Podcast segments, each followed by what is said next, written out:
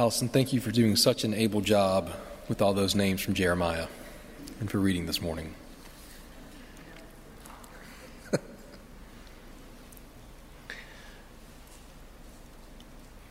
Hindsight being 2020,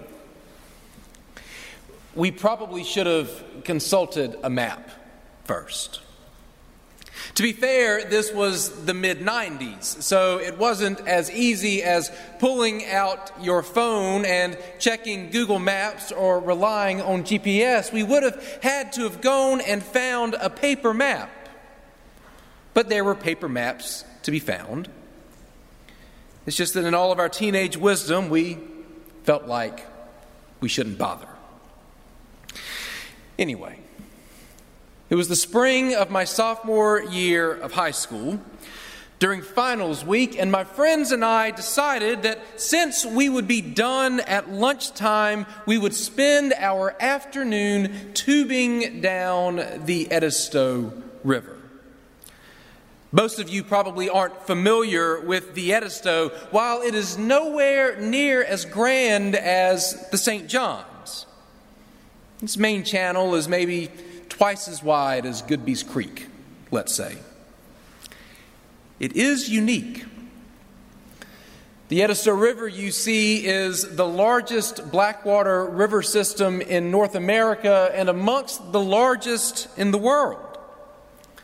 As it slowly makes its way through the bottomlands of South Carolina, it picks up tannins and other nutrients from the stands of cypress trees and others that it flows through. And these things turn its waters black, the color of strong English tea. More importantly for us, however, as teenagers, it was also cold. And a cold river on a hot day sounded like just the thing. So, after taking our test, we dropped one of our pickup trucks off at the Orangeburg Country Club, which sits on the riverbank. We drove a little ways up to the Shillings Bridge, about two miles as the crow flies. We climbed up on the bridge, hooked our arms through our inner tubes, and jumped off, ready to spend the afternoon on the water. We probably made it about four hours before we realized that we had made a mistake.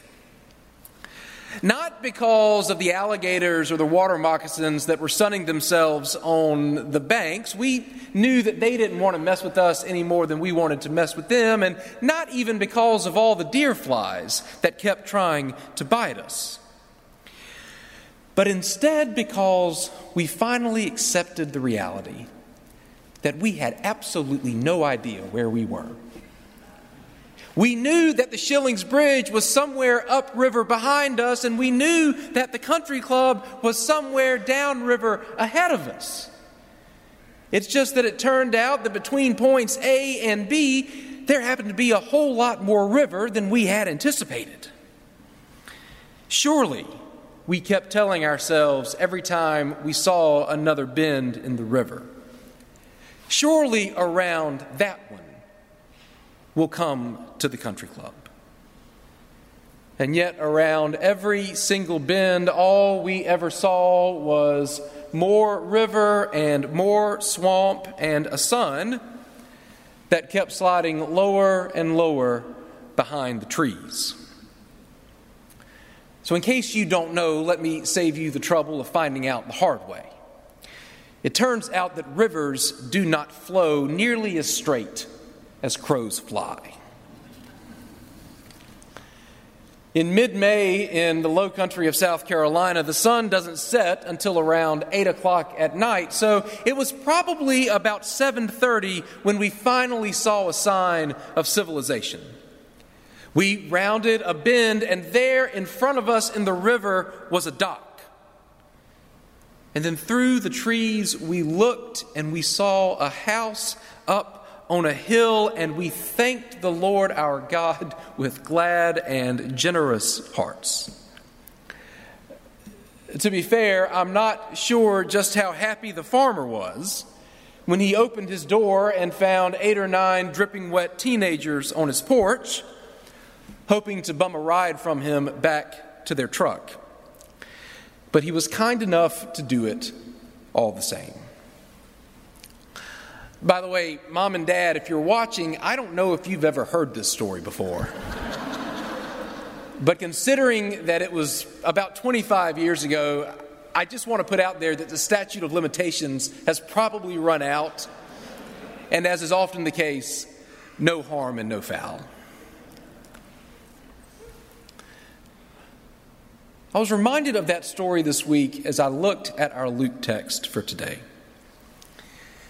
Luke 10, verses 25 to 37, is undoubtedly one of the best known texts in all of Scripture. A man was going down from Jerusalem to Jericho when suddenly he fell into the hands of robbers. As he's lying there in the ditch, half dead, bleeding, Jesus tells us that a preacher comes walking by. And when he sees the man, he quickly crosses to the other side and hurries along. A little while later, a deacon happens upon him. I'm, of course, updating the details for us, but I'm sure you get the picture. And when the deacon sees the man lying there, he too crosses the road and picks up the pace, muttering under him under his breath, "Better him than me." Then Jesus says, came a hated Samaritan. Which would make him what? I don't know. A Clemson fan? And against both type and expectations, it is this man who takes pity on the guy in the ditch. As we all know, because of this, this story typically gets told as the parable of the good Clemson fan, I mean, Samaritan. But whenever we tell the story like that, we miss something that is very important the existence of the inn that the man is carried to. You see, typically, when we tell the story of the Good Samaritan, our telling of the story ends there on the Jericho Road. The Good Samaritan takes pity on the man where the religious leaders had not. That seems to be the story, and yet the story itself has another act that is all too often left out.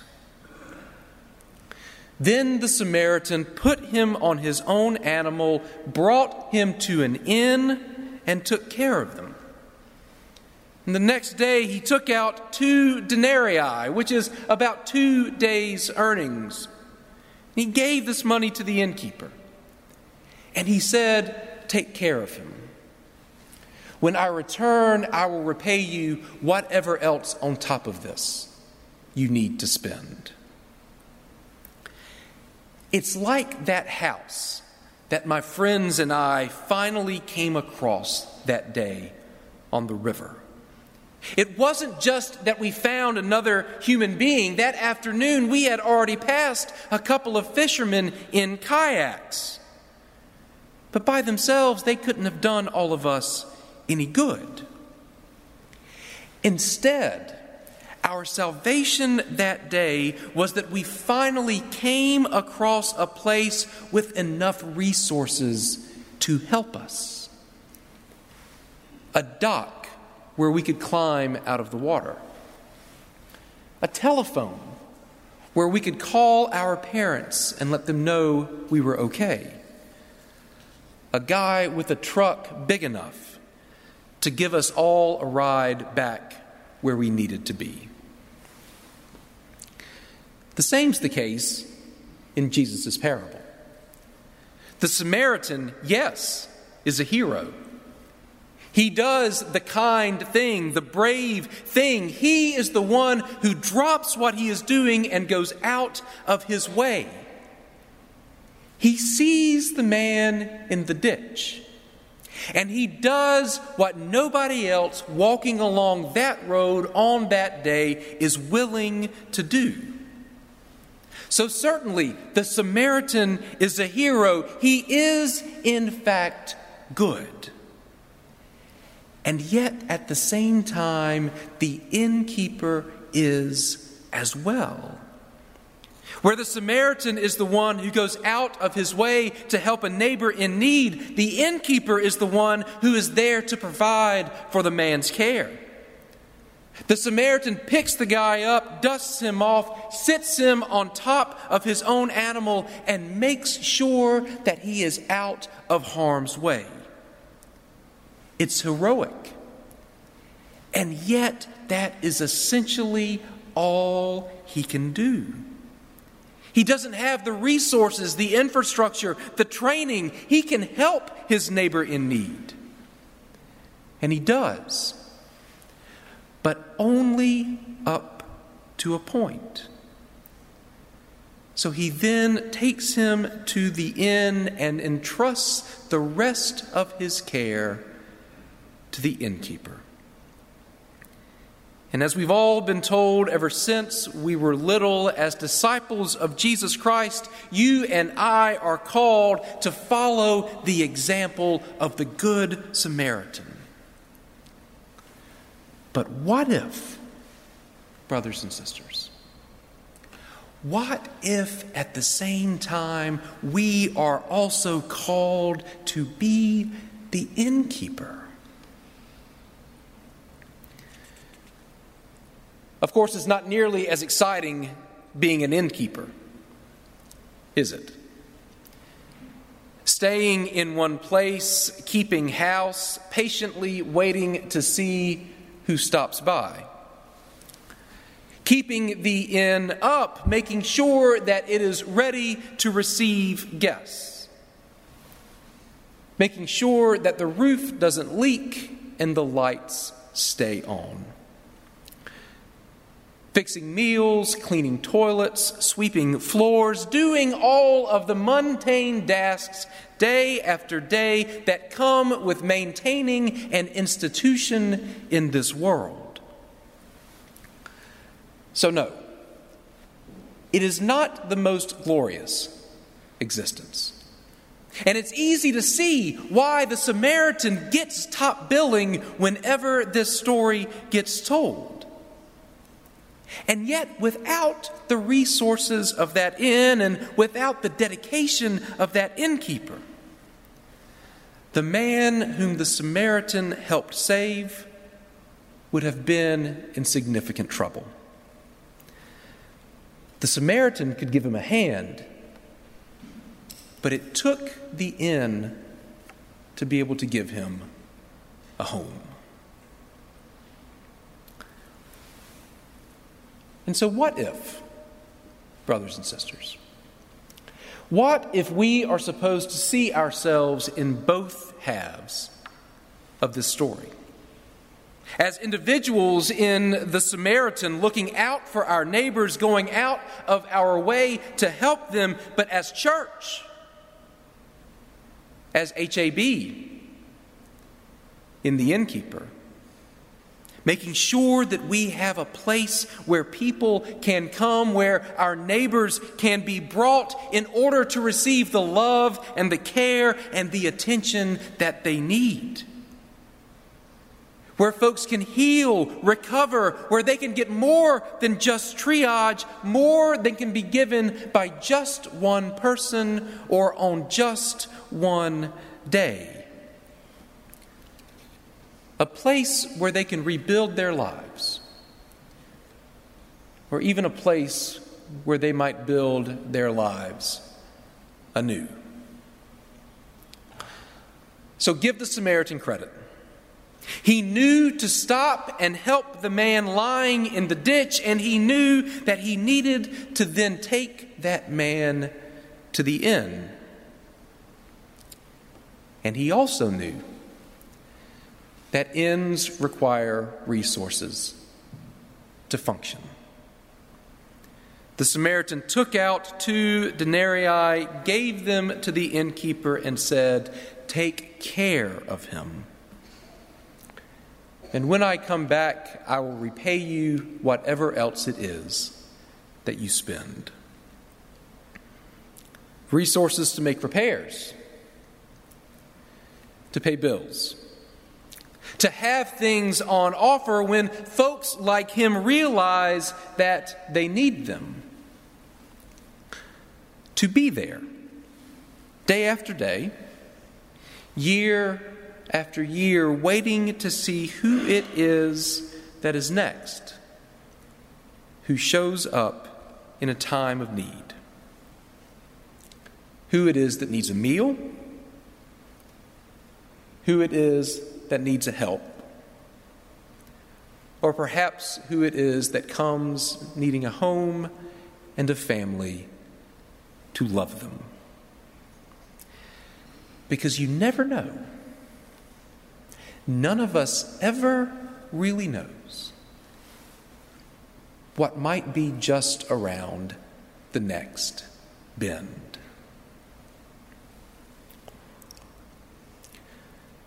Two weeks ago, here in this very room, we held an event for a mission partner of ours.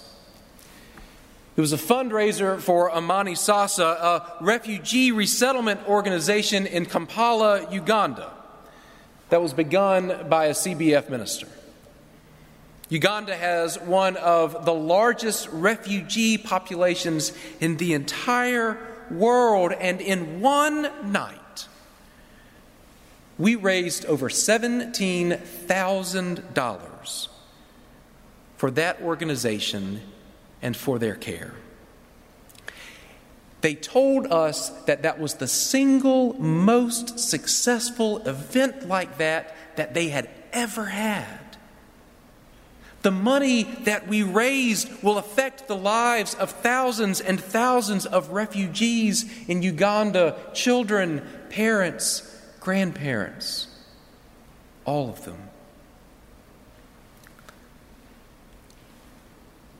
It's the kind of thing that makes you proud. To know that we, that our church can be just that generous. To be able to help people who have lost everything, whose entire lives have been overturned, to be a place of grace. For neighbors far away, just as we are for neighbors here at hand. It makes you proud to be a part of this church. It makes you smile. And it makes you thank God for the opportunity to help and for the resources to be able to help. And yet, at the same time, being able to do those things to host that event, to raise that money, to help those people, indeed, to be able to help all of the people whose lives are touched by the missions and the ministries of this church. All of that good requires other things as well. Volunteers willing to share their time and their talents staff willing to lead and to serve, to plan and manage and troubleshoot, to do all of those things that are behind the scenes, and that if they are done well, so often go unnoticed. And yes, to be able to clean and to care for and maintain our facilities. To keep the place in other words, in a place of grace. So, no. It may not be glamorous and it may not always be inspiring or exciting or worthy of front page news, but thank God for innkeeping. Thank God for inns and for innkeepers for their steady presence in our lives and in our community when we and our neighbors suddenly realize that we need them. For when we and our neighbors realize that we always need them, even on our best days. And thank God for the opportunity that we have to do that here. To bring our resources to this place. To pull them together as a church, whatever we have, whatever we feel like we can faithfully, generously, responsibly bring to the table. And to do more good with them together than we could ever possibly do by ourselves. Thanks be to God. Amen.